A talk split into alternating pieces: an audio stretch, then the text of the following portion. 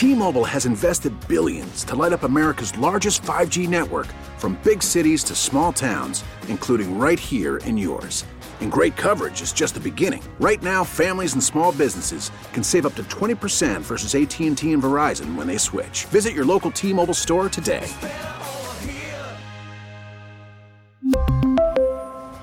Plan savings with 3 lines of T-Mobile Essentials versus comparable available plans. Plan features and taxes and fees may vary. What's driving the conversation in California today? Every weekday at this time, we explore a topic that's making news in our state. This is the state of California. Good afternoon. This is the state of California. Doug Sovern is away, and today we are joined by political scientist from Sonoma State University, Dr. David McCuan. The fallout continues following West Virginia Senator Joe Manchin's announcement that he could not support the Biden administration's Build Back Better legislation passed earlier this fall by the House and now in the Senate. The Senate broke for its holiday recess, and Senate leader Chuck Schumer of New York declared the legislation was not dead and that the Senate would return early next year to vote on the matter. But what comes next is unclear. And Professor McCuan set the context for us today on what happened over the weekend and what is at stake next month as Congress returns and the Senate presumably takes up this bill. Well, good afternoon, Margie and Kris. And as we think about what comes next, there are a couple elements here that are operating in the background. Obviously, Joe Manchin of West Virginia is important. Kyrsten Sinema of Arizona is also important. But, but Democrats staying whole and what that looks like for consequential legislation for the Biden administration on voting rights, on police reform, on broader criminal justice issues, what that all looks like is operating in the 2022 midterm election environment. We had the 23rd Democrat announced today, Lucille Roybal Allard, down in Los Angeles, that she was going to be leaving Congress next year. All of this gives uh, some wind to the backs of Republicans. And as you look at what happens next with Build Back Better, and what's going to happen in the Senate, it also spills over to other bits of legislation. So we wanted to talk to a member who's been around for a little while, who's been involved in these fights before, and, and, get his perspective on what comes next. To discuss further, we're joined on the KCBS RingCentral Newsline by Representative John Garamendi of the 3rd Congressional District in California.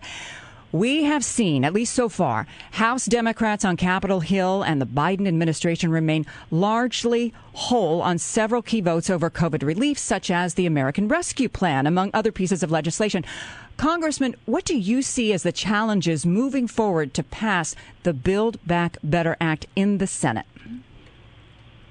Thank you for uh, letting me chime in on this. And you're absolutely right. We have passed two monumental pieces of legislation already without Republican help at all. I think we had 13, excuse me, we had 13 Republicans in the uh, infrastructure on the build, on the rescue plan, zero, none, nada.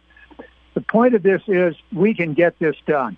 Si se puede. Yes, we can. We can do this, and we must do it because this next bill is absolutely critical for the future of America. It goes right to the heart of the great divide, the super wealthy versus the rest of America with the uh, child uh, tax credit, the early childhood education, K, pre-K, uh, and also a major, major effort at dealing with climate change. We cannot fail. We will not fail. We will get it done. Congressman, uh, thank you for joining us today. And, and given that the majority is so tight in Congress, especially so in the Senate, what are the prospects for additional pieces of legislation passing if Build Back Better doesn't pass in the Senate? Well, that's just the wrong attitude. It has to pass. The American public has to have this if we're going to build a just and equitable society and give everybody a chance. There's enormous money in this for job training, apprenticeship programs, community colleges, uh, for families to be able to go to work because there's a child care uh, component to this so that nobody has to spend more than 7% of their income on child care. And for seniors, extremely important. Right now, if you have diabetes, you're paying a thousand bucks. If this thing passes, it'll be $70. So for the American public, we must get this done. Joe Manchin will, at the end of the day, come around with some, with the major elements of this bill in place. We may have to pay homage to the uh, to the petroleum and the uh, coal industry to get it done. But the rest of the climate change is absolutely critical. And Congressman, why, why do you think the child tax credit has been the issue that it has been for Senator Manchin and for some opponents of this measure? Well, first of all, let's keep this in mind. Zero, no Republican support whatsoever. They are cowed by Trump. They are not voting for it, uh, and they're not. They're they're just a no. So we've got to do it ourselves. The Democrats will do this. The child ta- tax credit. Manchin is of the opinion that this should go to uh, low-income people. Uh, that it should not be stretched as far as it is into the middle and upper middle income to the upper middle income class. Uh, and also, he's concerned about uh, people getting this and not going to work. Those are all legitimate issues. They can be dealt with, and they will be dealt with as we move this thing forward. What does it say that it's all hinging on one vote? it's saying that the Republicans are no votes.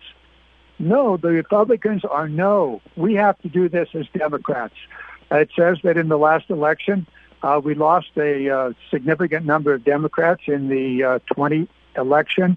Uh, came down to any four Democrats in the House can torpedo anything, and one Democratic senator can torpedo it in the in the Senate.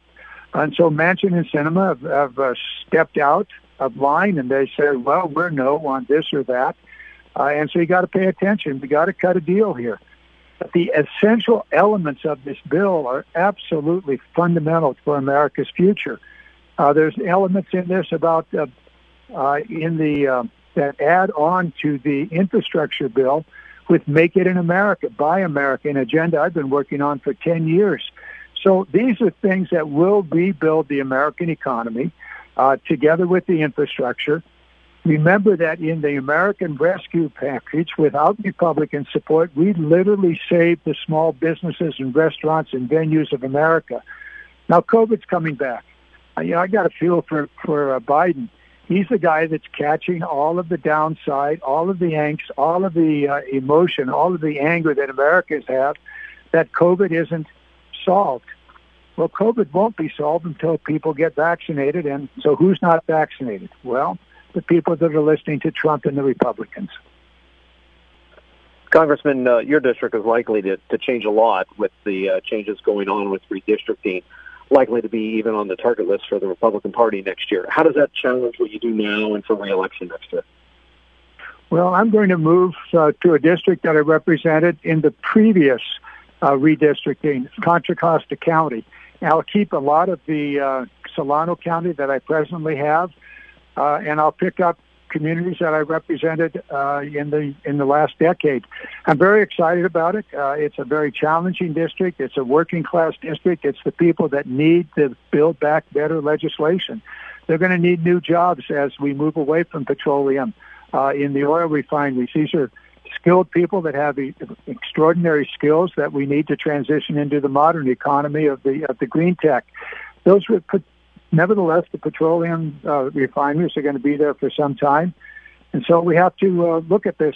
It's a very, very exciting district. Uh, it's a district that I'm very comfortable in, not only representing it uh, in Congress, but also um, represented it as lieutenant governor and insurance commissioner for 12 years.